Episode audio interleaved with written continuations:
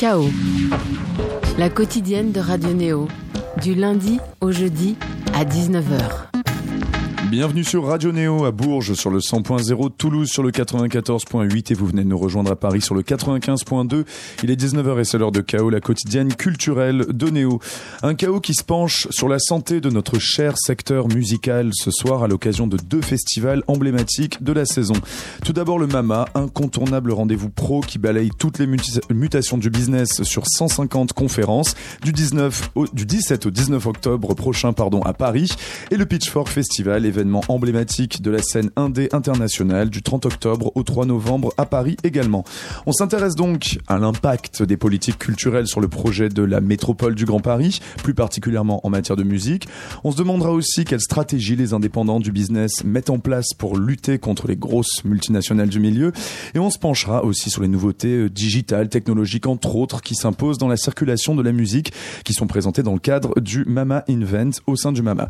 Pour ça, nous avons ce soir donc sur notre plateau Camille Rouchy, qui est docteur en géographie spécialisée dans la culture et chercheuse associée à l'Université de Paris, de Paris 1. Bonsoir. Bonsoir.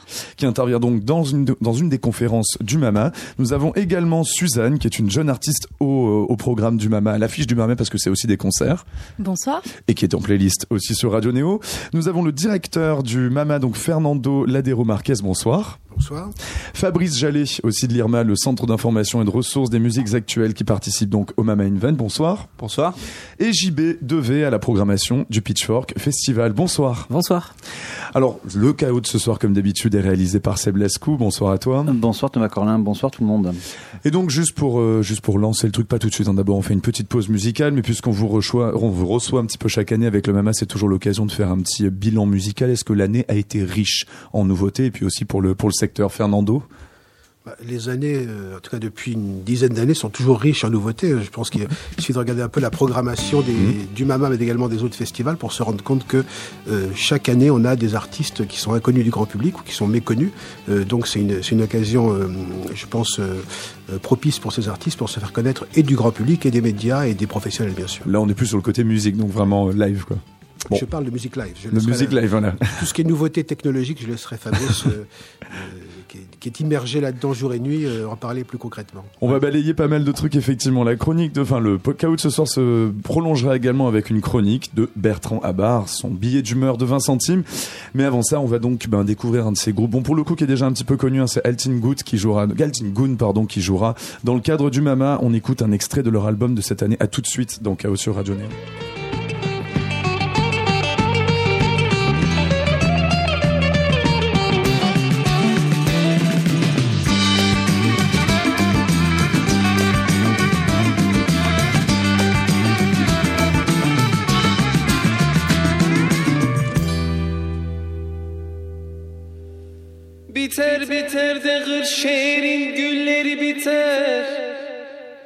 Efendim.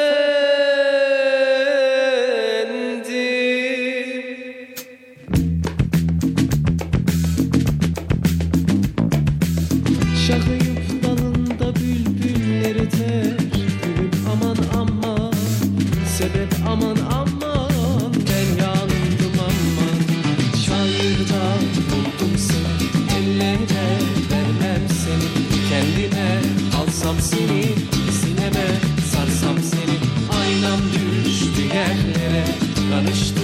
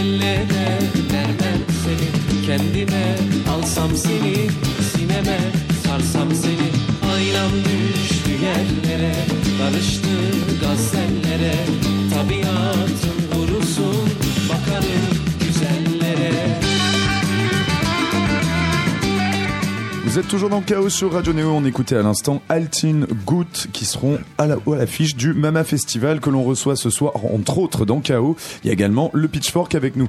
On va commencer par le, par le Mama et plutôt par, euh, pas par la branche musique du Mama, mais plutôt par la branche euh, conférence puisqu'il y en a quand même un paquet. Et on va commencer par une question qui est abordée dans un des, un des débats. Il s'agit donc de celle de, de la, du Grand Paris, en fait, de, la, de cette métropole dont on nous parle tant.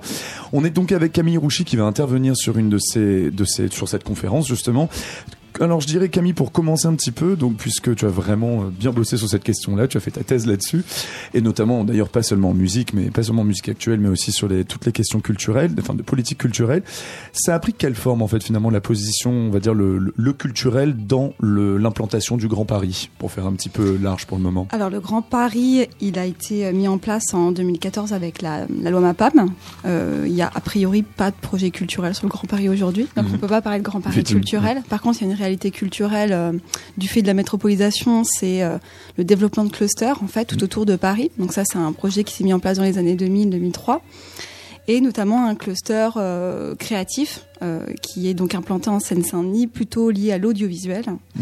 Et le projet, c'est de faire, pourquoi pas, des territoires culturels Mm. qui se démarquent euh, de la capitale, enfin de, de- de Paris-Centre, pour développer plutôt la banlieue. Euh, donc le Grand Paris, c'est plutôt la reconnaissance de la banlieue et le développement de pratiques un peu au-delà du, du périphérique. Sur la question musicale euh, Mhm. elle-même, il n'y a pas de cluster musique. Ouais. Par contre, il y a des nouveaux lieux qui sont, qui sont nés aussi en banlieue, Mhm. notamment la scène musicale à Boulogne, euh, qui est donc en banlieue ouest. Euh, et, euh, Sur la fameuse île Séguin, donc qui est un sur gros, l'île Seguin. un gros projet. Et ce qu'on peut dire de ces gros lieux, parce qu'on a aussi la Philharmonie, même si c'est pas un projet le 19e, pareil. lié au Grand Paris, c'est un projet métropolitain en soi. Euh, L'impact de ces gros lieux-là, ça montre surtout euh, la, la vision utilitariste de la culture, c'est-à-dire que la culture devient un argument du développement économique des territoires, beaucoup plus qu'une politique culturelle type démocratisation culturelle comme Mm. on a connu depuis les années 60.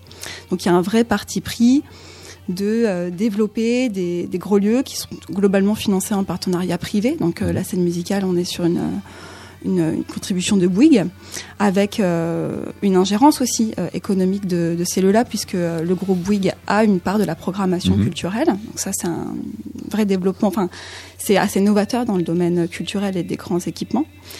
Et c'est surtout le projet d'un lieu phare qui doit ensuite être une vitrine pour euh, un territoire de banlieue qui, qui cherche à, à devenir métropolitain, quoi. Donc c'est pas tellement la musique Mhm. qui est intéressante, mais c'est plutôt le, le super équipement dans, dans la métropole. Donc on est un petit peu dans une sorte de, de concurrence entre des régions, puis surtout de celui qui va construire le plus gros truc aussi. Ah oui, tout à fait. On est en plein dedans. on est sur une hyper centralisation bel déjà dans le centre de la métropole, Mhm. puisqu'en Grande Couronne, il se passe rien. Il n'y a aucune politique euh, culturelle qui naît de la métropole. Et même au contraire, on a plutôt des baisses de dotation. Donc on a plutôt des structures qui ferment, notamment des festivals et des petites scènes, et surtout les musiques actuelles. C'est le secteur le plus touché par la suppression des associations et euh, de ce type de, de- de- de petits lieux en, en milieu rural et en- dans le périurbain. Par exemple, les salles de que- SMAC, par exemple, les salles Euh, de musique les, actuelles. les SMAC, elles bougent pas parce qu'elles sont labellisées, mais, euh, mais moins de des- subventions peut-être. mais, moins euh, de moyens. toutes les scènes qui sont héritaires des années 30, c'est-à-dire les maisons pour tous, etc., Mhm. qui sont globalement en train d'être supprimées, et les petits festivals de, de, de, de- de- de petites communes, etc. Mhm. Donc c'est plutôt la naissance de gros lieux dans l'hypercentre, parce que la banlieue en fait agglomérée comme Boulogne, on est aux portes de Paris, donc Mhm. on est dans l'hypercentre métropolitain, et la perdition euh, un peu culturelle comme ça, euh, qui forme presque des déserts culturels en fait aux portes, euh, aux portes de la banlieue. Alors, est-ce que c'est deux missions totalement différentes en fait de la culture sur un territoire, c'est-à-dire d'un côté attirer des gens, c'est-à-dire euh, créer une sorte d'ailleurs, tu en parles comme ça dans tes recherches de tourisme un petit peu culturel, et celui de l'autre côté donc d'avoir en fait une proximité une, d'une offre à la culture rentre en tension finalement, se concurrence et puis limite une autre, l'une va peut-être remplacer l'autre? En fait, c'est plutôt la question du public qu'on cherche à attirer. Et c'est Mhm. là que ça rejoint la question de la, de la proximité. Euh, le public est pas le même pour un gros équipement comme la scène musicale ou la philharmonie. euh, qu'une petite salle de quartier ou un Mhm. festival euh, voilà euh, en milieu rural. Le- le- le- L'enjeu de ces gros super ces gros super lieux, Mhm. c'est plutôt d'attirer donc des touristes, des, en tout cas des acteurs internationaux qui soient du territoire ou pas du territoire. Mhm. Donc on est plutôt sur une classe supérieure plus aussi qui a les capacités financières de s'acheter des gros concerts, soit en musique classique, soit en musique actuelle. Et euh, avec euh, bon de l'action sociale parce qu'on est c'est un peu obligatoire aujourd'hui de faire un peu d'action sociale, mais on n'est pas sur des projets de politique culturelle sociale euh, comme comme comme l'exigent des SMAC justement ou des lieux qui sont subventionnés par le public euh, Mhm. euh, complètement quoi. Est-ce qu'il y a eu aussi un petit peu un phénomène, là c'est dans, dans un sens plus large que, que, tes, que tes recherches, mais aussi le fait qu'il y a des, des festivals et aussi parfois juste des teufs de musique alternative, aussi? Il y a eu beaucoup de soirées techno qui sont mises justement en banlieue. Est-ce que ça participe aussi à une dynamisation justement et à- dans les représentations, parce que tu dis à quel point les représentations qu'on a des territoires sont importantes finalement. Euh, le fait que les gens sortent quand même du, du Grand Paris, euh, ça, commence à se banaliser on va dire, par la culture, par la musique parfois? Oui, c'est des pratiques euh, culturelles qui sont des pratiques alternatives Mhm. euh, qui contribuent plutôt euh, Mhm. à, des phénomènes de gentrification ou non. Euh, là, on est- Essentiellement, essentiellement, je Mm. sais pas. Après, euh, c'est, on sait jamais si c'est l'artiste qui attire les nouvelles populations ou si c'est juste un, un marqueur d'un territoire qui est colonisé entre guillemets par des classes supérieures. Ouais. Quoi. Bon, voilà. Donc après, oui, les scènes alternatives, elles dépassent le périphérique parce que c'est un peu underground et je pense qu'il y a des territoires qui en jouent aussi. La Seine-Saint-Denis essaye de, de faire venir des investisseurs et, et des touristes un peu alternatifs. Mhm. S'essaye. C'est aussi une politique culturelle puisque ça, les politiques de tourisme, en fait, c'est presque les politiques qui aujourd'hui parlent le plus de culture Mhm. euh, d'identité locale, qui mettent en valeur les lieux, euh, les pratiques euh, culturelles de- du territoire. Donc voilà, on est dans un peu un changement de paradigme et une opposition en fait ouest. Euh, nord-est hein, qui est très très forte euh, dans l'appréhension du Grand Paris qui est en fait la reconnaissance des banlieues où on a une banlieue ouest qui est beaucoup plus euh, bourgeoise et euh, qui a pas du tout le même passif historique et euh, la banlieue nord-est où on va plutôt travailler sur une culture proche enfin valoriser la diversité Mhm. les cultures alternatives etc Mhm. donc on a aussi des positions politiques assez assez euh, fortes Tu, tu parles beaucoup de polycentrisme dans tes recherches. Donc en fait finalement, à part Paris, donc euh, le 75, les deux autres pôles en question, donc il s'agit vraiment des Hauts-de-Seine et de cette Seine, il n'y a rien d'autre qui est envisagé pour l'instant dans le projet du Grand si Paris. si il y a, d'autres projets mais qui sont moins culturels que touristiques mais il y a des, pro- y a projets un peu autres. partout mais les projets qui aujourd'hui sont mis en place Ouais. et qui sont c'est-à-dire qu'il y a eu un des labels territoriaux clairs c'est en Seine-Saint-Denis on a territoire culture et création Mhm. qui a une marque déposée comme on dépose euh, un produit euh, enfin Mhm. Produit territoire quoi dans lequel on cherche à investir. Donc on cherche des investisseurs qui investissent sur le territoire. On cherche des- à faire venir des nouvelles populations. Donc on crée des Mhm. logements. On a les gares du Grand Paris euh, qui se mettent en place. Donc le projet c'est vraiment de gentrifier de développer économiquement ce territoire là Mhm. et la culture est un vecteur euh, d'attraction. Mhm. et dans les Hauts-de-Seine, il y a exactement le même phénomène, sauf que la, la, la marque s'appelle Vallée de la Culture, Mhm. avec euh, à chaque fois un lieu. hein. Dans Seine-Saint-Denis, c'est la cité euh, du cinéma de Luc Besson, qui est le lieu un peu faire valoir de, de toutes ces industries créatives. Et dans l'Ouest, dans la Vallée de la Culture, c'est donc la scène musicale, qui est ce gros super équipement, euh, euh, porte d'entrée, euh, carte de visite. Je, poserai éventuellement la question à J- à JB2V de, du Pitchfork. Est-ce que donc on rappelle quand même que le Pitchfork a lieu la Villette, donc on est dans le 19e, on est on va dire assez proche justement de la Philharmonie que, tu évoques pas mal dans tes dans tes recherches puisque ça fait partie de ces gros investissements en équipements culturels musicaux en, en, en l'occurrence. J'imagine quand même quand on fait un festival comme le Pitchfork, on, pense vraiment à un public qui est celui vraiment d'Île-de-France totalement, en plus d'ailleurs également très très international. C'est ce on va dire le, le public au- local auquel vous vous adressez, c'est pris en compte notamment de manière hors Paris. C'est-à-dire le fait que, euh, que les gens viennent de Mhm. tout Paris. De, Ouais, ouais. euh, oui, ap- après en fait, euh, ça c'est pris en compte plus euh, plus dans l'esthétique musicale en fait Mhm. qu'on amène et dans les, les groupes qu'on produit que dans euh, le lieu qu'on choisit pour faire le festival. Paris est pas énorme, mais en fait des, euh, des lieux clos qui puissent permettre d'a- d'attirer euh, 6 à 8 000 personnes par, euh, par jour. Il y en a pas beaucoup en fait, donc. Oui, donc ça, ça s'est imposé, c'est la Villette qui s'est imposée, la grande aile de la Villette s'est imposée. après, on a la chance aussi d'être dans un bâtiment Eiffel. Enfin, c'est magnifique. Il y, a un, il y a un peu un tout parce que l'idée de Pitchfork, c'est aussi, ça reste un site web américain, du Mhm. coup un peu référent musicalement internationalement. Musiques, Voilà. Et euh, bah, le fait d'avoir la Cornelle de Lillette, ça donne aussi cette image de, euh, enfin c'est ce côté Mm. carte postale de Paris. On va pas se mentir, c'est magnifique. Enfin quand tu rentres dedans, moi je, ça fait six ans que à chaque fois que je rentre dedans, je me fais la même remarque, c'est vraiment beau. Ils l'ont pas fait au Après- Palais des Sports, quoi. Voilà, c'est ça. on euh, on se retrouve pas dans, euh, enfin. Une salle un peu, hein, on va dire, impersonnelle, ou ce genre de choses. Ouais, c'est ça, ou des, euh, des, des, des salles de congrès ou d'événements, comme Mm. il peut y avoir beaucoup de festivals d'ailleurs euh, en dehors de en dehors de Paris qui se Mm. qui se retrouvent dans des euh, dans des centres de convention et Mm. qui sont qui sont assez euh, assez tristes au final Mm. quand ils sont pas habillés des euh, des euh, couleurs euh, du festival. Mm. Est-ce est-ce qu'il y a un truc petit, un partenariat, enfin, quel, dans quelle mesure le partenariat avec les pouvoirs publics se fait pour le pour le Pitchfork Festival? Euh, ça se fait pas vraiment en vraiment, fait. On, non, non, on reste, ouais, ouais, on reste un festival à 100% privé. On n'a pas d'aide du tout de la Mhm. ville. Non, on fait juste ça. euh, Voilà, c'est notre métier. C'est Oui. ce qu'on, c'est ce qu'on sait faire. Euh, après, euh, on, on a aussi un pitchfork avant-garde qui Oui. est, euh, on prend tout le 11e arrondissement. Et là, il y a 30 un vrai 31 truc aussi de, de territoire aussi où, euh, Mhm. bah, d'un, à un moment donné, tous les bars et les salles de concert d'un quartier se Mhm. rejoignent pour la même, le même événement. Mais, euh, Alors pourtant, enfin, pour, pour le coup, le Pitchfork Festival qui a été extrêmement connu euh, à l'étranger, donc c'est-à-dire que le, le- on va dire l'entité Pitchfork a choisi Paris pour s'installer euh, en Europe, même si je crois qu'ils en ont fait un peu à droite à gauche aussi euh, depuis. non, non, il y a que Paris, que Paris pour Chicago. moi Rien, Ouais. à, rien à Berlin non, non. que ce soit. Donc en tout cas, ça a quand même fait. euh, là, on est vraiment dans un cas de, de on va dire, pôle d'attraction euh, touristique pour le coup pour une ville comme Paris. C'est ce qu'on se dit. Après, euh, je pense que tous les festivals cherchent à attirer euh, en dehors de, de sa propre région et euh, de un tourisme français d'ailleurs et, et international.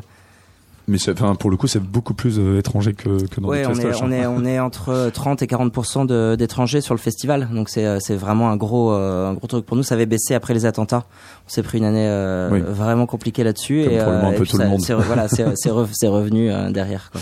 On va faire une toute petite pause musicale justement JB2V. On va passer cette fois-ci au, cette fois-ci au, bah, au Pitchfork à la programmation de ton festoche puisque tu es quand même programmateur, co-programmateur en l'occurrence. On commence par Blood Orange. Je te laisse euh, présenter ce, ce projet-là. Alors Blood Orange, c'est le projet de Devine, c'est un projet qu'on suit depuis euh, bah, depuis ses tout débuts, qu'on avait fait jouer à Pitchfork, je crois, il y a 4 ans. C'était d'ailleurs sa dernière date euh, française. Euh, c'est euh, c'est une espèce de funk blanc, de, de mélange de soul, de- enfin plein de cultures un peu américaines. Et euh, bah, là, il vient de sortir un morceau avec Elsa Proki, je sais pas si c'est Mhm. celui-là qu'on a. Là, on va écouter Saint, tout Parfait. simplement. On fait une toute petite pause donc musicale. Saints de Blood Orange à l'affiche du Pitchfork Festival. À tout de suite dans Chaos sur Neo. You wish I seen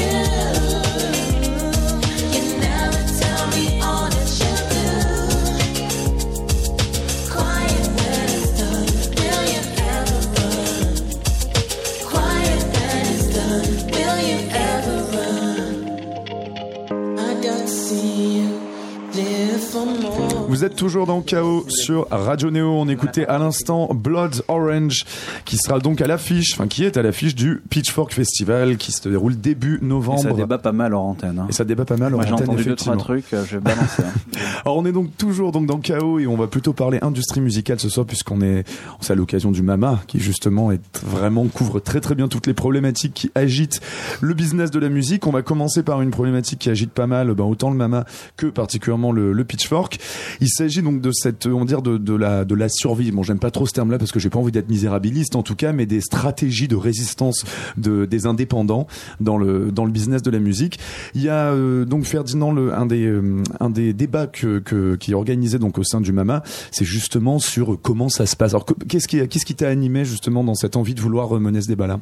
Bah, je crois que c'est vraiment un problème d'actualité. C'est c'est comment dire l'indépendance est plus que jamais. euh, alors tu me fais signe, je suis trop loin du micro. ouais, toujours l'un du micro, c'est toujours voilà, mieux carrément, ouais, impeccable. Donc euh, oui, c'est vraiment un phénomène qui depuis quelques années euh, est un phénomène majeur euh, dans le domaine de la musique. C'est-à-dire Mhm. que euh, l'indépendance est devenue. euh, avant, il y a encore quelques années, on était indépendant faute de mieux. Et aujourd'hui, on se rend compte que les artistes, même de notoriété, sont indépendants. C'est-à-dire que l'artiste-producteur, c'est devenu en fait aujourd'hui un concept qui fonctionne euh, parce que l'artiste s'est rendu compte qu'il était au cœur du projet puisque c'était lui qui, qui créait et que euh, la, la- comment dire le- la, la façon de travailler jusqu'à il y a encore quelques années faisait que l'artiste une fois qu'il avait euh, fini euh, son, son produit entre guillemets il était dépossédé de ça. On avait des gens qui s'occupaient de sa promotion de sa distribution de sa diffusion. Et, euh, et lui était un petit peu un petit peu regardé un petit peu il était devenu acteur de, de son propre travail et, euh, et, et je pense qu'aujourd'hui d'un côté avec la révolution qu'il y a eu dans, dans la musique la révolution technologique qui a facilité aussi le- la possibilité pour un artiste d'être son propre producteur et puis une nouvelle génération d'artistes qui est arrivée aussi sur scène. Euh, ça a complètement changé les, les choses, la donne. Et aujourd'hui, un artiste, alors qu'avant il fallait qu'il ait une maison de disques, euh, un distributeur, etc. Aujourd'hui, il peut, comme au restaurant, choisir euh, la carte ou le menu. C'est-à-dire qu'il peut très bien aller voir une maison de disques. Voilà, chez, chez, chez vous, je veux uniquement la distribution. Le reste, je m'en occupe moi, ou ainsi de suite. Donc ça a changé la, la donne et c'est devenu vraiment un, euh, comment dire, un phénomène majeur en France, mais également à l'international. Et de grands artistes très connus sont leurs propres producteurs aujourd'hui. Euh, Donc c'est pas quelque chose qui, qui se fait par défaut. Il n'y a pas de honte, effectivement. Mais alors là, on est du côté des artistes, mais du côté du secteur. Alors, il y a Fabrice Jallet également, donc du Mama, enfin de l'IRMA plus exactement, qui voulait rajouter comprends. quelque chose à cette question-là. J'en profite et, et je synthétise à la fois. Euh, Est-ce qu'il y a une différence entre indépendance et major C'est plus si simple. C'était Mhm. déjà pas si simple avec euh, justement les signatures de licence. Mhm. Ça l'est encore moins justement euh, avec euh, euh, des prestations à la carte, comme l'explique euh, Fernando.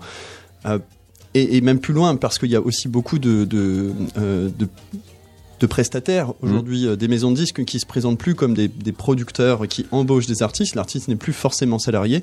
Il peut être un partenaire euh, euh, de- d'affaires Mm. avec des signatures plutôt sur un format prestation de, de services et, Mm. et, et honoraires. Alors on reviendra justement cette question, c'est un peu la- l'artiste slash tout ce qu'il peut faire justement, c'est un des c'est un des aspects aussi de- du Mama Invent qu'on évoquera tout à l'heure. J'aimerais juste recentrer sur la question du live puisque justement il y avait cette question des indépendants dans le live et donc ça fait partie des débats qui sont enfin des sujets qui sont abordés dans dans les conférences de Mama, c'est ça donc Ferdinand? Tout à fait. Fernando. Fernando, pardon, désolé, je, je Oui, comme on, est nombreux, je comprends la, la confusion. Oui. Euh, oui, ça fait partie effectivement des. euh, C'est un des axes de, de discussion du MAMA euh, 2018. Oui, il y aura beaucoup beaucoup de, de débats, de workshops autour de ce de ce thème. D'autant plus que euh, on se rend compte qu'il y a une nouvelle génération d'artistes qui arrivent donc dans- sur scène, Mhm. euh, dans le métier en tout cas, et qui euh, qui n'a pas forcément toutes les clés. Euh, et sachant que la situation a beaucoup euh, changé depuis quelques années, Mhm. qu'elle est complètement bouleversée, euh, on a donc fait par exemple au Centre Barbara un- une sorte de à laboratoire. Paris dans le Voilà, 19e qui est destiné à un des lieux, un des lieux de conférences et de conventions du, du du MAMA.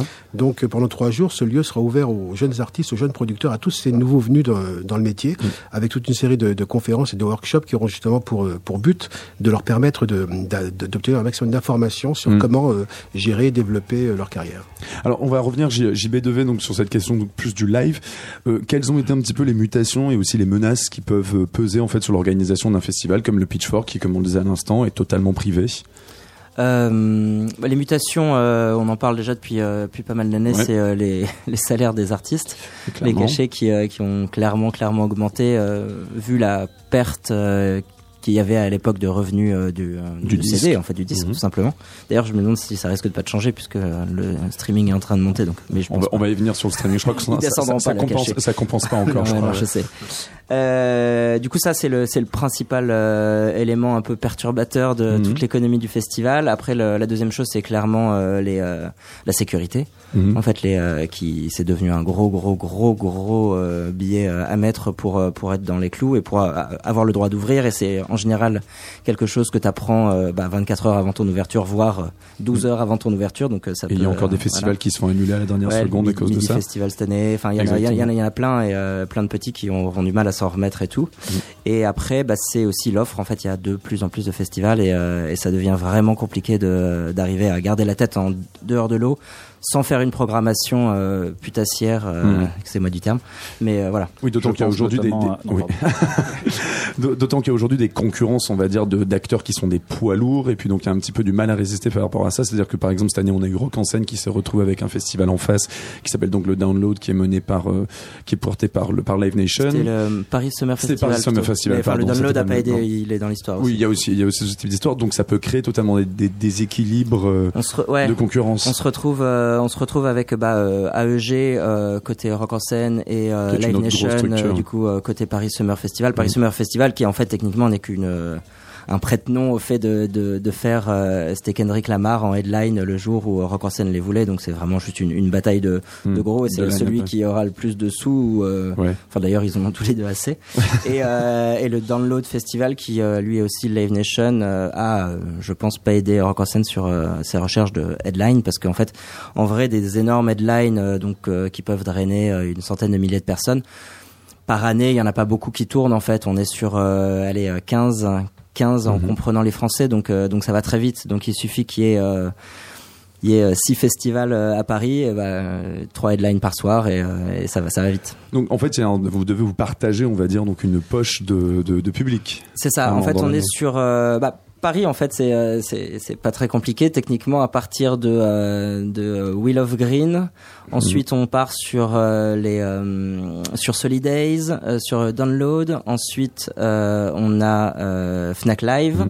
On a euh, le, la fête de l'humain et euh, Rock en scène et maintenant Paris Summerfest et après on a Pitchfork un peu plus tard en octobre. Mais ça voilà, du on monde, est ouais. voilà. Bon, après, ils sont pas tous sur les mêmes esthétiques, on va dire, mais quand Non, même. mais euh, il y a quand même, de on, s'y- rapproche. Enfin, un Kendrick Lamar, c'est un artiste. euh, Bon, financièrement, nous, on peut pas se le payer Oui. très loin, mais c'est un artiste qui peut jouer, à mon avis, sur l'ensemble des festivals que j'ai cités. Mhm. Enfin, ça fonctionne sur euh, sur tous les festivals. Euh, bon, après Indochine, euh, ça a pas fonctionné partout. euh, voilà. Il y a pas mais il y a énormément, il y a Indochine énormément. Non, très loin. Non, mais il y a énormément en fait euh, d'artistes et qui du coup ils jouent ils jouent de ça et puis après c'est c'est le business, hein, ça fait partie du jeu, mais du coup les les cachets augmentent aussi avec ça et euh, bah, c'est- ouais c'est c'est très compliqué d'arriver à, à tenir. Ces, questions-là, justement, de choix de programmation, toi qui es programmateur, donc JB2V du, du Pitchfork Festival, tout est à prendre en compte par rapport à ces questions de public aussi. Par exemple, cette année, néanmoins, il y a Etienne Dao à la- à l'affiche du, du Pitchfork Festival, ce qui est assez étonnant, finalement. Ça aurait peut-être pas été le cas il y a trois ans, je sais pas. Non, ça aurait sans doute pas été le cas il y a trois ans, mais du coup, ça nous oblige effectivement à réfléchir à chaque fois euh, bah, au public euh, qui vient, au public qu'on a envie de faire venir aussi. L'idée, c'est toujours de s'ouvrir et pas de s'enfermer dans quelque chose de vieillissant. On veut, euh, on veut être là encore longtemps. Et euh, bah, du coup, euh, c'est assez étonnant de parler de ça en disant qu'on parle de, qu'on parle d'Etienne Dao, non, non, justement juste après avoir dit ça. d'Etienne Dao, mais en fait, euh, on se rend compte aussi que euh, que bah ça fait euh, ça fait euh, des décennies quasiment là, bah, c'est 30 ou 40 ans de carrière, je sais plus Oui, à l'aise. facile que, pense, euh, fin que, en fait il, 70 à il- Rennes, il parle ouais. il parle il parle euh, il parle aussi à notre public en fait et euh, moi je sais que j'ai grandi gamin en écoutant autant Etienne Dao que bah, The National ou euh, Mhm. Enfin des artistes américains ou français pour il n'y a pas vraiment de frontières et de tu parlais de slasher mais on les est en musique transversales. aussi en fait On va, j'avais juste un petit aspect aussi pour euh, pour euh, passer un petit peu en revue, euh, même si on passe du coq à l'âne, le- les toutes les problématiques que vous abordez donc dans le dans le Mama. Il y a aussi cette question et ça risque de pas mal influencer, notamment le on va dire le booking d'artistes britanniques. C'est l'influence qui est relativement incertaine finalement, parce qu'on sait pas trop ce qu'il va y avoir d'ici mars prochain dans le dans les accords du Brexit, mais donc l'influence qui risque l'impact qui risque d'avoir donc du Brexit sur le booking et le business musical et l'import-export de des artistes anglais. Bah, c'est l'un des, des débats qui, euh, qui intéresse beaucoup euh, les professionnels qui viennent au MAMA. Mm. Euh, alors c'est un débat qui est intéressant, mais je suis pas sûr que on ait toutes les réponses. C'est-à-dire qu'en fait, ça va être, euh, je, je crois, beaucoup de questions qui vont se poser. Donc on, on, on, on organise ce débat avec des intervenants français et Mm. anglais surtout pour voir un petit peu comment c'est perçu de notre point de vue, mais du leur aussi, puisque tout le monde s'interroge et tout le monde s'inquiète un petit peu sur les sur, sur les, les conséquences du Brexit. Euh, Après, on n'a pas vraiment encore aujourd'hui d'idées toutes faites. hein. D'abord, les négociations sont encore en cours. Mm. Elles se passent pas très bien apparemment. Euh, donc, si en plus de ce qu'on pouvait imaginer, il y a un clash entre le le Royaume-Uni et l'Europe, ça peut encore euh, créer des difficultés Mais supplémentaires. donc, c'est quel type de défi- difficulté exactement? C'est quoi les plus grosses craintes finalement? C'est qu'on enfin, qu'on retombe sur des douanes, des droits de douane, Oui, sur droit- des artistes, des taxes pour des artistes. Complètement, euh, voilà. complètement la circulation et puis aussi pour les artistes euh, qui ne sont pas forcément européens, des Mm. artistes américains, euh, ça pose aussi un problème. C'est-à-dire que c'est un problème dont on mesure pas aujourd'hui toutes les conséquences. Mm. Euh, elles seront économiques évidemment, mais pas que.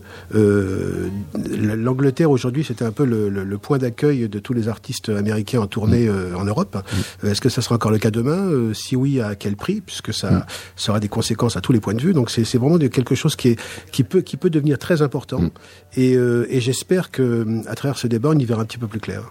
Je- JB2V, ça vous fait un peu flipper, vous, l'idée que justement il puisse y avoir des taxes sur les artistes anglais? Parce que vous en avez pas mal, vous, pour le coup, c'est très anglo-saxon, euh, Pitchfork, malgré je Diane Dao. Je pense qu'on s'adaptera comme euh, on n'aura pas le choix. hein. De toute façon, on s'adaptera. Par contre, c'est c'est vrai, c'est clairement euh, c'est le, le point d'accueil de tous les artistes inter. Ça commence toujours par l'Angleterre, ça passe toujours par l'Angleterre et tout. Donc Oui, ça qui- veut dire que en fait, pour expliquer aux auditeurs, c'est eux qui prennent déjà les premières dates des Voilà. artistes et donc c'est le pont, le- la porte d'entrée pour de plus grandes tournées euh, en Europe. C'est- ça, parce qu'en général, les artistes du coup euh, anglo-saxons ont une fanbase d'abord euh, anglaise, donc ça grossit là-bas. Puis après, en gros, c'est un artiste euh, qui va faire euh, 1000 personnes à Londres, va en faire 300 à Paris. Donc ça joue comme ça. Donc toujours, il va, il, il ira toujours à Londres en premier. Mais du coup, est-ce qu'il ira quand même à Paris euh, derrière? Et, et encore, je, parle de Paris et du coup, le- toute la province se fait, euh, Hmm. se fait totalement squeezer dans l'histoire. Euh, D'accord, donc ça, puis euh, si jamais il commence à y avoir donc ça va, des- ça va pas aider. ouais. Après, ça va être aussi un problème de festivalier, parce qu'encore une fois, on a un festival euh, assez international. Donc, euh, comment euh, comment ça va se passer aussi pour que les festivaliers viennent? Euh, Quelle va être, euh, enfin.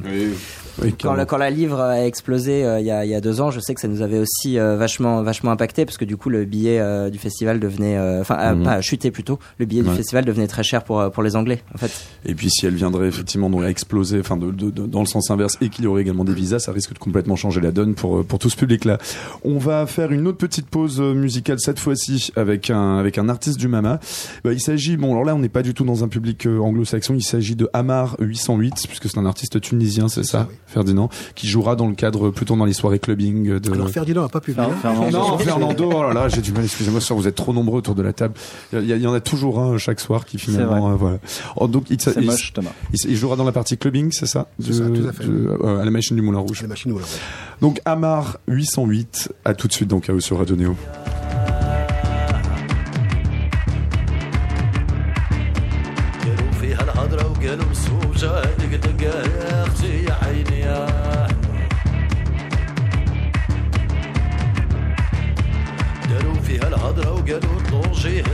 go.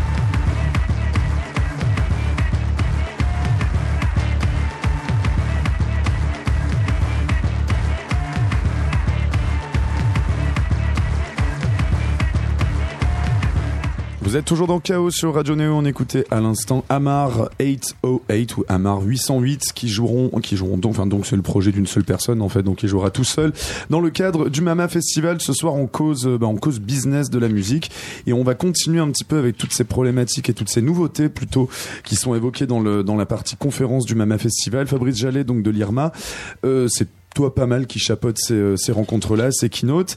Alors le, le côté Mama Invent, c'est plus, on va dire, sur les innovations. On va commencer par quelque chose, justement, là tout à l'heure, JB2V du, du Pitchfork Festival évoquait que maintenant peut-être que le streaming compense un tout petit peu les pertes de la, on va dire, de l'industrie du disque. Est-ce que c'est le cas? Est-ce que le streaming, on commence vraiment à avoir un avenir là-dedans? Surtout qu'on se rend compte quand même que les plateformes de streaming ont de plus en plus de poids aussi. Oui, les revenus du, streaming permettent aujourd'hui de, enfin en tout cas sont en croissance. Euh, le marché lui-même globalement repart en croissance. Le streaming représente euh, plus de 50% de, des revenus euh, de la musique enregistrée. Euh, le- voilà, le, le download euh, est en train de, de, de, de s'arrêter petit à petit. Apple a annoncé que, que, que, qu'iTunes allait s'arrêter. Enfin voilà, donc il y a- il y a un- acheter de la musique, donc en downloader comme ça en payant, c'est. il y a encore quelques services, mais c'est c'est plus euh, l'usage majoritaire. L'usage majoritaire aujourd'hui, c'est euh, l'accès au catalogue. Euh, voilà, comme dans, dans des festivals. On peut euh, justement avoir Mhm. un pass pour accéder à, à beaucoup de musique et puis aller euh, écouter euh, euh, quelques morceaux sur une scène et puis ensuite déambuler, aller écouter euh, d'autres morceaux, découvrir d'autres artistes. Aujourd'hui, le catalogue devient mondial euh, et donc pour essayer justement de, euh, de traverser un petit peu tout, tout ce catalogue mondial, Mhm. l'accès au streaming est quand même beaucoup plus facile. Oui, d'accord. Donc aujourd'hui, on est beaucoup plus dans cette logique de je, je peux tout avoir avec un forfait, quoi. Alors c'est c'est no- notre manière de de- d'accéder à, des, à des contenus, ne plus en être propriétaire, mais simplement les utiliser pour soi-même. Euh, voilà, ça, ça permet d'avoir un accès Mhm. global. Les, les- on va dire les usages se continuent de se développer, Mhm. euh, évidemment grâce à, à des, euh, à des acteurs qui euh, bah, travaillent sur, sur l'ensemble de, euh, des continents pour, pour développer les usages du streaming. L'ouest du monde est déjà très, très ancré Mhm. dans, dans ses usages. Il y a encore beaucoup de, de marchés à développer de manière globale. Euh, on, a, on a un leader quand même euh, assez, assez emblématique, Mhm. Spotify, qui, qui part de rien, qui est un pure player, qui a été rejoint quand même par euh, les GAFA, donc par des, des très Mhm. gros des géants du web. Mhm. Euh, voilà, donc la, la musique, elle est, elle est à la fois pour le streaming devenue un, un- un terrain de- de- d'exploration euh, de nouveaux usages. Ça, elle a été un, laboratoire et elle continue de l'être parce que les services de streaming continuent de s'étoffer en termes de services quand on pense justement à la recommandation musicale euh, aux éditoriaux et, et ça va continuer avec euh, le, le déploiement de, de ce qu'on appelle les enceintes connectées ou les smart speakers. Mhm. Donc là, c'est ces enceintes qui contiennent des commandes vocales euh, et de l'intelligence artificielle euh, qui permettent justement d'améliorer les services, faire en sorte que, que, que nous, en tant qu'utilisateurs euh, finaux, euh, on puisse accéder à la musique de plus en plus facilement avec des suggestions qui sont même poussées euh, par euh, des robots, des algorithmes. Euh, voilà, donc on a, on a affaire à, à des nouveaux usages et puis en même temps, bah, c'est euh, aussi devenu un, un- un champ de bataille, Mhm. un champ de bataille entre, entre très grosses industries, euh, dont les plus gros acteurs euh, économiques de la planète. C'est c'est assez, c'est assez marrant parce que quand même ce côté, euh, on va dire intelligence artificielle de la musique, on se croirait vraiment dans une sorte de Black Mirror de la musique. J'imagine pas très très bien comment ça va se passer. Ouais, Tout je, cette... je sais Non, pas. C'est une on vision peut- assez noire. Hein, On peut, vision. on peut aussi essayer de construire le Bright Mirror et puis Ouais. voilà, essayer de, de- de- d'enchanter aussi le monde avec Mhm. de la culture. Euh, c'est, de la musique, ça reste de la musique. Mhm. Euh, en effet, il y a des acteurs qui, qui se positionnent et qui, euh, qui essaient de faire valoir leur, leur, leur modèle. Mhm. C'est, c'est normal, ça, ça se passe dans, dans on va dire des, règles, des règles de concurrence Mhm. euh, qui sont établies entre entre les acteurs. Euh, Il y, a, il y, a, y a, on va dire, des instances, des institutions qui essayent de, de reprendre un peu de, de terrain aussi euh, euh, sur euh, euh, une construction euh, du numérique euh, Mhm. qui, est, qui est nouvelle et donc forcément le droit euh, prend plus de temps que les usages. La technique a toujours un petit temps d'avance, mais les- la régulation se fait quand même. Euh, D'ailleurs, on abordera un sujet sur euh, Mhm. le RGPD. Euh, comme quoi justement euh, euh, la régulation se, se, se met en place euh, petit à petit. Et puis ensuite sur les données personnelles. Donc, mm, voilà pour la protection des données personnelles. Et puis ensuite c'est c'est on va dire un marché qui se qui se stabilise un petit peu. Alors c'est c'est enfin il faut être extrêmement prudent quand on parle de, de transformation numérique et encore plus dans la musique parce qu'on aurait tendance à penser que parce qu'on a un abonnement à Spotify la transformation numérique est faite. Non c'est on est encore loin de de- d'arriver sur des modèles modèle abouti euh, avec des équilibres euh, euh, finalisés.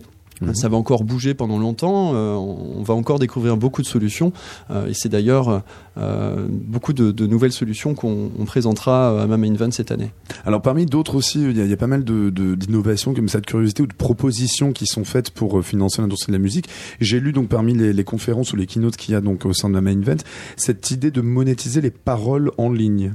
Oui, mais c'est déjà le cas. c'est déjà le C'est cas. déjà le cas. Et Ah, c'est bah, c'est d'ailleurs grâce à On parle bien de, de consulter des paroles de chansons euh, sur Internet. On parle bien de consulter des paroles de chansons. On parle en fait de, de, de ce qu'a été à un moment donné euh, l'histoire des paroles de chansons, qui était peu ou prou l'histoire euh, des fichiers musicaux. Mhm. Euh, C'est-à-dire que les, les, les fichiers ont été mis en ligne euh, sans autorisation, euh, et puis renvoyés vers des sites pirates, euh, et puis des acteurs, euh, voilà, en, en particulier Lyric Find, euh, créé par Daryl Ballantyne, qui, qui viendra Mhm. intervenir à Mama vendredi 19 euh, octobre euh, à 13h, si je suis précis. Euh, voilà, Lyric Find a, a créé un modèle de, de distribution et de, de monétisation des paroles de chansons en signant des accords avec les ayants droit. Voilà, et en effet, euh, autour de, des paroles de chansons, mais il y a, il y a une multitude de, de services Mhm. euh, à construire grâce justement à des modèles économiques euh, sains, Mhm. en particulier justement avec l'arrivée des, des smart speakers. Vous entendez un morceau à la radio, j'écoute Radio Néo, j'entends un morceau et puis il y a un, y a un refrain, enfin le refrain euh, qui me revient en tête et, et j'essaie de, de- de le retrouver. Je fais comment? Eh bien là, j'aurais, j'aurais cer- certainement une, euh, une espèce d'avatar de, de, de Shazam sur lequel je lance euh, trois, trois mots et puis là, euh, mon service va me faire des suggestions, il va me dire ce morceau-là, ce morceau-là, ce morceau-là.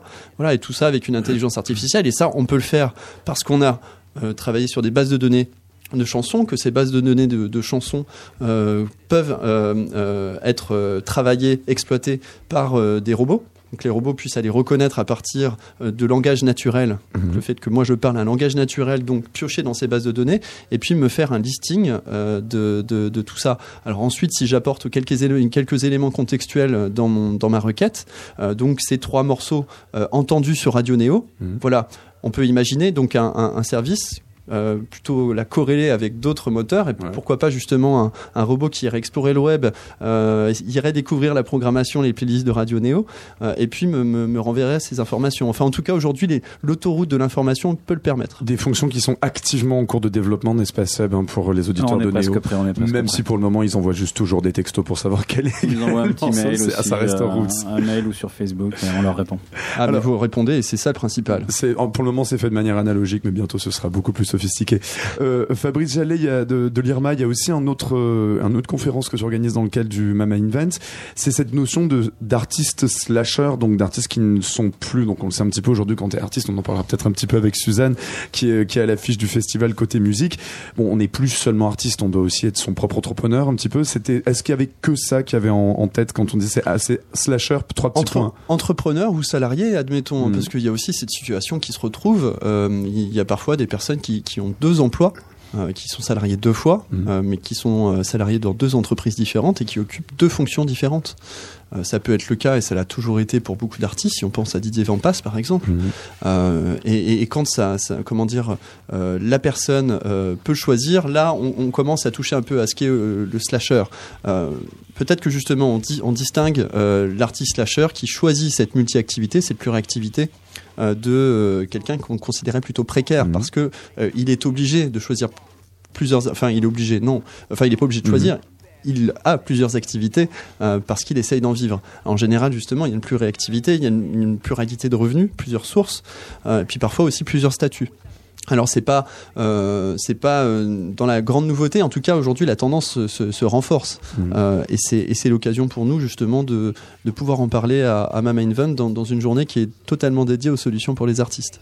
Alors, on va justement euh, faire une autre pause musicale avec un artiste qui est peut-être slasher. Je sais pas vraiment si JPEG Mafia est slasher. Qu'en penses-tu? JB Devé, donc il est à la- là pour le coup, il est à, à la- à l'affiche de- du, du Pitchfork euh, Avant-Garde Ouais. qui se déroule donc les deux premiers jours, c'est-à-dire le 30 et le 31 octobre dans le quartier, dans le, dans le 11e à Paris. Bon, JPEG Mafia, c'est un peu difficile à présenter. Ça fait partie d'une nouvelle vague, on va dire, de, de, de hip-hop euh, un peu expérimental. Ouais, euh, clairement, je pense que le mieux c'est de l'écouter pour, euh, pour avoir le truc et de savoir si les slashers. euh, Je pense qu'il est extrêmement slasher. hein, lui. Enfin, je sais pas. Je pense, je sais pas trop de quoi il Hashtager, vit. je pense. Ouais, ouais, un gros hashtagger, clairement. Donc, JPEG Mafia à la programmation, donc à l'affiche du Pitchfork Festival. Tout de suite dans Chaos sur Néo.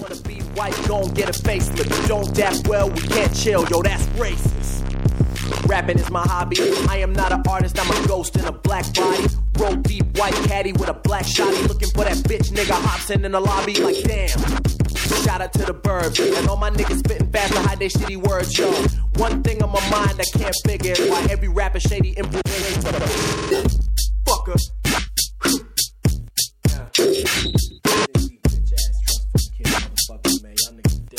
Trust outside. You might get your shit back tonight. Oh shit, bitch is lit. Got a full film. Aim it at your head. Make a emo nigga slit his fucking wrist. I'm the man. And I got dead. Fuck Eminem. I put that on the correct. Pussy nigga I'ma get your mama head, Make you understand. Post it on the ground. I'm the new Cam. Crackers one beef. I don't even like spell. Damn. Fun kid, don't come outside. You might get your shit pushed back tonight. Fucker. Stay inside, nigga. Trust fund kid, You might get your shit pushed back tonight. Little nigga. Heard you like Pantera, bitch, not me.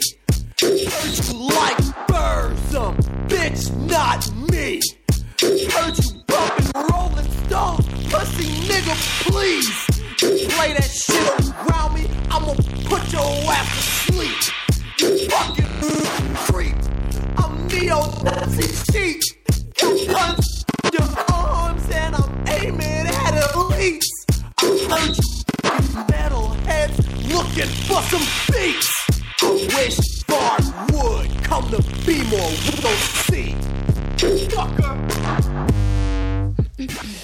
Vous êtes toujours dans Chaos sur Radio Néo. On écoutait à l'instant un très très bon slasher. Il s'agit donc de JPEG Mafia qui sera à l'affiche du Pitchfork Festival, du moins de la partie avant-garde, c'est-à-dire le petit parcours qui se passe dans le 11e à Paris en ouverture du festoche. On va faire une toute petite pause pour notre seule chronique ce soir, qui est une chronique complètement blasée, qui n'a aucun rapport avec l'industrie de la musique. C'est notre bon vieux Bertrand Abba qui, comme d'habitude, aime bien. C'est un un petit peu rapport avec la musique puisqu'il nous parle de, de, la baston de Bouba et Karis, c'est ça Seb? Entre autres, ouais. dont justement demain il y aura enfin le, on connaîtra le fin mot puisqu'il y aura le verdict du procès. On écoute donc Bertrand Abar pour son billet d'humeur de 20 centimes. Le billet d'humeur Enfin, 20 centimes de Bertrand Habar dans Chaos. sur Radio Néo. Booba et Caris. Les Laurel et Hardy du rap français. Alors ouais, cette référence à des comiques vieux de 100 ans peut paraître passéiste, mais ce papier le sera volontairement, réac aussi. J'aimerais volontiers hein, les comparer à Jamel Debbouze et Kev Adams, mais franchement, leur remake de la baston Booba Caris à l'aéroport est pour moi tellement le moment what the fuck de 2018. Hein, les bras droits de ces deux comiques auraient dû leur dire que ça frôlait le ridicule, même si pour Debbouze, alors là on peut comprendre que c'est plus compliqué. Ah ouais, moi aussi je peux être un gros relou pas drôle. Bon, allez, revenons brièvement sur la baston à l'aéroport. Rien de bien édifiant, deux personnes qui se détestent se croisent, se foutent dessus, qui traitent finalement 10 contre 1. C'est tellement banal en 2018 que ça ne mérite même pas un développement. Ce qui m'a surpris, c'est leur détention provisoire. Toujours ce besoin de la part de la justice de faire preuve d'exemplarité lorsque les auteurs d'un délit sont des références pour certains. Perso, je préférerais que ce soit les médias, les radios particulièrement, qui ne nous assujettissent pas à cinq rotations par jour de leurs nouveaux titres. Concernant mes oreilles, cinq titres par jour, c'est aussi long que les cinq tours dans la cour de prison devaient leur sembler courts. Mais là n'est pas non plus le sujet. Enfin si, notons tout de même ce côté bling-bling dont les rappeurs ne peuvent en aucun cas se séparer. Se jeter à la gueule des bouteilles de parfum à 100 euros. C'est tellement plus chic qu'un tabouret de bar. A priori, rien que 54 000 euros de bouteilles jetées à la gueule, sans compter la fermeture du hall de l'aéroport. Voilà, je crois que ces gars ne se seront apaisés que lorsqu'ils se seront déchirés à coups de lingots d'or. Mais pour moi, c'est là qu'une gêne vraiment oppressante apparaît. Cette vidéo de Caris, ostentatoirement filmée à sa sortie de tôle, qui sort la grosse liasse de sa poche. Et là, on comprend d'ailleurs que le code vestimentaire du rap soit le jogging et non le jean. Une question d'épaisseur, d'élasticité de la poche. Donc, il sort sa grosse liasse pour ensuite aller faire un don comme une vieille dame patronnesse au clodo du quartier. Il m'a rappelé Trump qui, lors du passage de l'ouragan Maria à Porto Rico, jetait à la gueule des survivants des rouleaux de sopalin. C'est d'une démagogie nauséeuse. Putain, ça me donnerait presque de la sympathie pour Guéant qui, lui, au moins, fait ses tours de passe-passe en loose day. Il y a du vice, mais de l'intelligence derrière. Plus sérieusement, Gloire à Mediapart qui a sorti l'un des plus grands scandales de l'histoire de France aux répercussions internationales bien plus dramatiques. Mais franchement, t'es qui Caris pour jouer au Robin des Bois? Lui voler l'argent aux riches pour leur distribuer aux pauvres. Toi tu sortes Elias grâce à des paroles comme inutile de chercher trop loin, ma liberté se trouve dans mon joint, de toi et mon arme je prends soin. Moi, je ne trouve aucune valeur héroïque dans tes textes, que du victimaire et du gros bras. Avec ta petite conscience restante qui fait que ton iPhone X sert à t'auréoler alors que tes petits bifetons distribués ne représentent même pas le montant de ta caution pour sortir de tôle plus tôt que prévu. Alors je te laisse méditer sur cette phrase de Henri de Régnier. L'humilité, c'est la charité de l'orgueil. Reste orgueilleux si tu veux, c'est pas un déshonneur, mais ne te sers pas des crèves la dalle. La rédemption, c'est pas ça.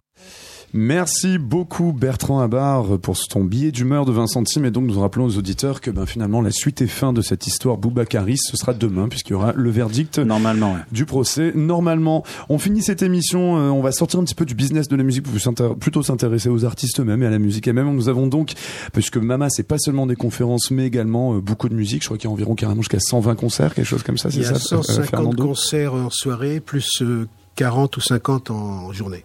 D'accord. Donc je- quel jour tu joues euh, Suzanne Je joue le 19. Le 19 Oui. octobre.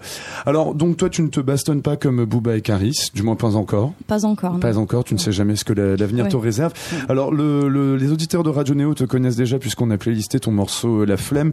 Alors, ça, ça fait un joli bel écho avec tout ce qui s'est dit jusque-là, c'est-à-dire qu'apparemment les artistes euh, doivent être des slashers, d'accord C'est-à-dire d'être son propre entrepreneur et tout plein d'autres choses. Est-ce que tu te sens déjà comme ça, toi? Est-ce que c'est un peu comme ça que tu, tu gères les choses? Bah oui, moi, moi je découvre en fait. Je, bah déjà j'étais serveuse il y a peu de temps, Mhm. donc euh, là je me retrouve à, à fréquenter effectivement des partenaires, euh, que ce soit dans des labels, que ce soit sur des festivals, etc. Donc c'est vrai que c'est tout nouveau, mais mais voilà, je lâche petit à petit. euh, mon, mon côté serveuse et je pense Ouais. que ouais il y a un côté un peu comme ça forcément euh, sur sur chaque chose et après je pense qu'on se développe aussi au niveau de notre art sur sur la musique et sur tout autre euh, Mais c'est pas un truc qui te fait flipper, le fait de devoir un petit peu non, tout faire en même temps. cool. mais ouais. Non, non, enfin non. Ça dépend si, si, on est intéressé par tout ce qu'on fait, c'est ok.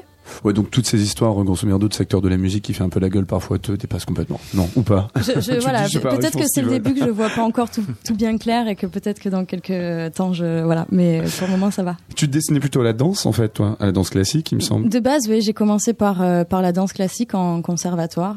Mhm. Et euh, donc voilà, j'ai- j'aime bien dire que mon premier instrument ça a été le, le corps, ça l'est Mhm. toujours.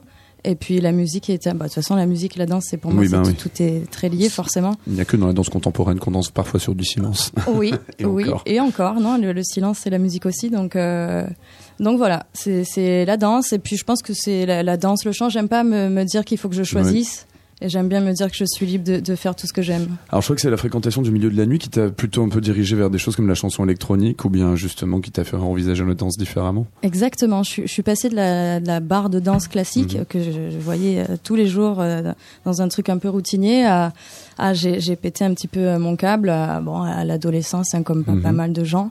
Et puis je me suis retrouvée à écouter du, du Daft Punk, du Justice, euh, du Vitalik dans des, dans des clubs euh, dans le sud un peu Mhm.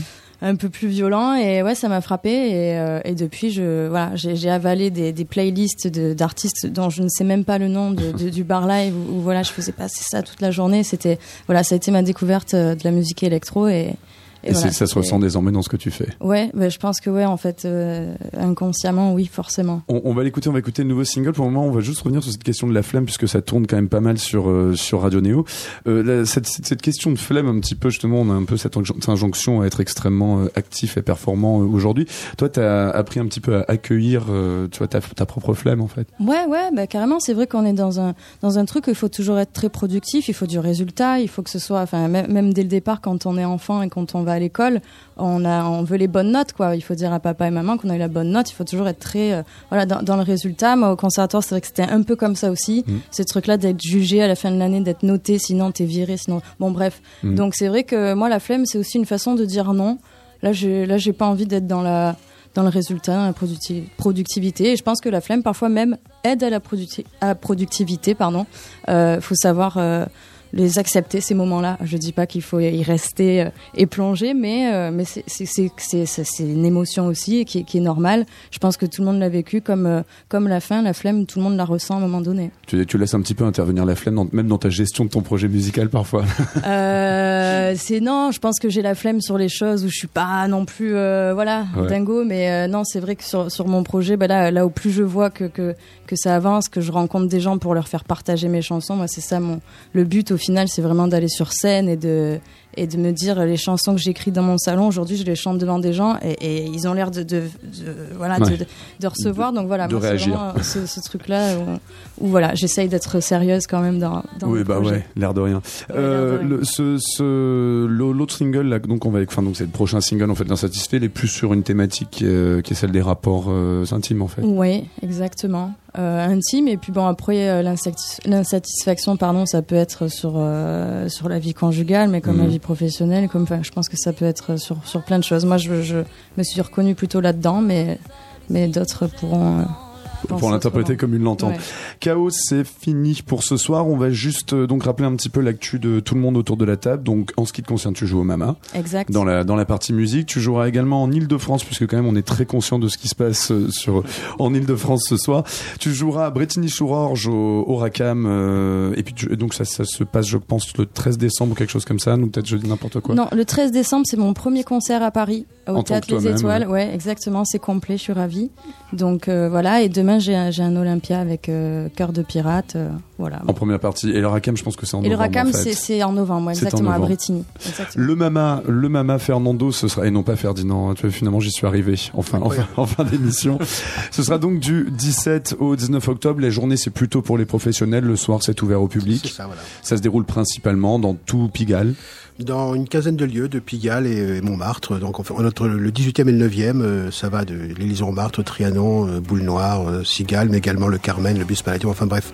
Il y a même un les- nouveau lieu aussi, je crois, non? Oui, on va utiliser le Phonomuséum, qui est une, une petite salle d'une soixantaine de places, qui est, qui est un peu le musée du, du, du, du, Mm. du- du disque, du phonogramme. Donc euh, ça sera pour des concerts euh, intimes euh, et semi-acoustiques. D'accord. Et donc un line-up qui va de Arnaud Robotini jusqu'à Joker. Enfin, c'est extrêmement large et notamment les groupes qu'on a écoutés plus tôt dans l'émission. JB2V, donc le Pitchfork Avant-Garde, c'est le 30 octobre et 31 octobre. Et le Pitchfork Festival, avec également ses afters, c'est du 1er au 3 novembre à la Villette à Paris. Vous réfléchissez actuellement, donc on parlait un petit peu de toutes ces choses qui perturbent un petit peu tous les programmateurs et le business de la musique, éventuellement à vous positionner euh, donc dans l'équipe de Super qui donc organise le, Pitchfork Festival, Euh, peut-être euh, écrire un manifeste tellement parfois vous en avez un peu gros sur la patate, c'est ça?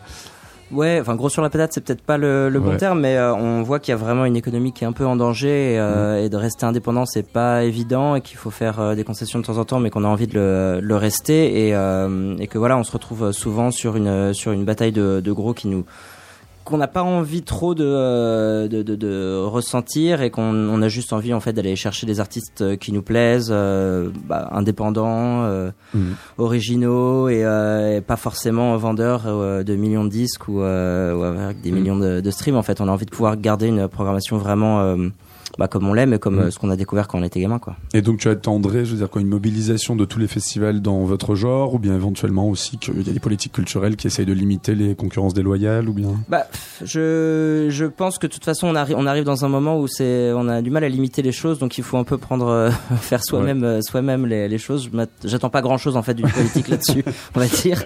Après, euh, ouais, l'idée, c'est d'arriver à donner un, cette conscience un peu du festivalier en lui dire, en, en lui expliquant qu'il y a, il y a, il y a des indés aussi euh, dans les festivals en fait. Fabrice Jallet, tu voulais ajouter un, le je dernier mot rebondis. Bah, je rebondis tout de suite. Euh, Il y a, il y a, euh, cette année à, à Invent euh, deux festivals qui vont venir discuter un petit peu des transformations de leur métier avec le numérique, les Vieilles Charrues et le Montreux Jazz Festival.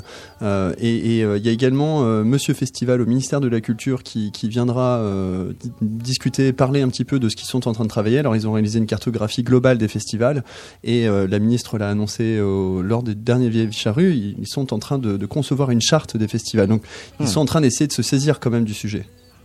Bon, bah, c'est plutôt, plutôt positif. hein. Donc il faudra aller au Mama Event et plus exactement au Mama Invent pour euh, pour connaître un petit peu les éventuelles euh, solutions.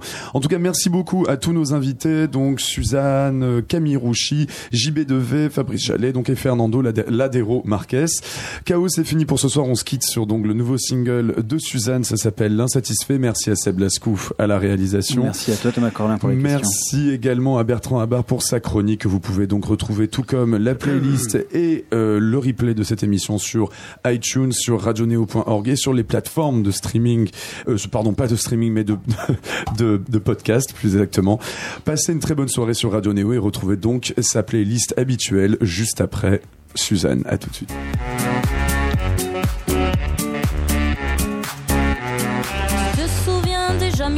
C'était un enfant roi.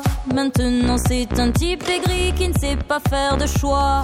Insatisfait à vie, c'est une maladie. Un virus aguerri qui ne se guérit pas. Et il veut plus, c'est toujours plus, une seule chose suffit pas. S'il peut toucher la lune, il la jettera quand il l'aura. Puis Laura est partie, elle et les petits. Qu'est-ce qu'il aimait sa vie quand ils étaient là? Alors il fume, il fume des vogues hallucinogènes dans la brume pour embaumer ses veines. Alors il fume, il fume des vogues hallucinogènes dans la brume pour embaumer ses peines.